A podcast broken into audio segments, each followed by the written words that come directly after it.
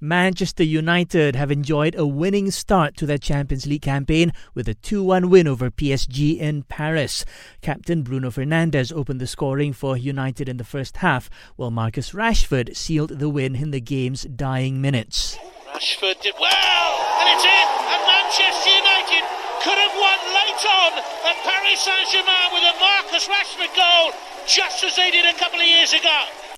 It's United's second consecutive win over the Paris club following their 3 1 win in March last year.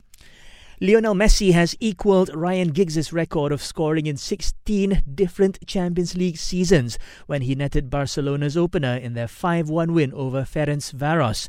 In other matches, Lazio defeated Borussia Dortmund 3 1 and Chelsea and Sevilla played out a goalless draw.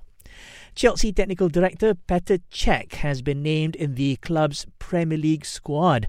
The Blues legend, who retired from playing last year, was listed as a backup goalkeeper behind Edouard Mendy, Kepa Arrizabalaga, Willy Caballero, and Jamie Cumming.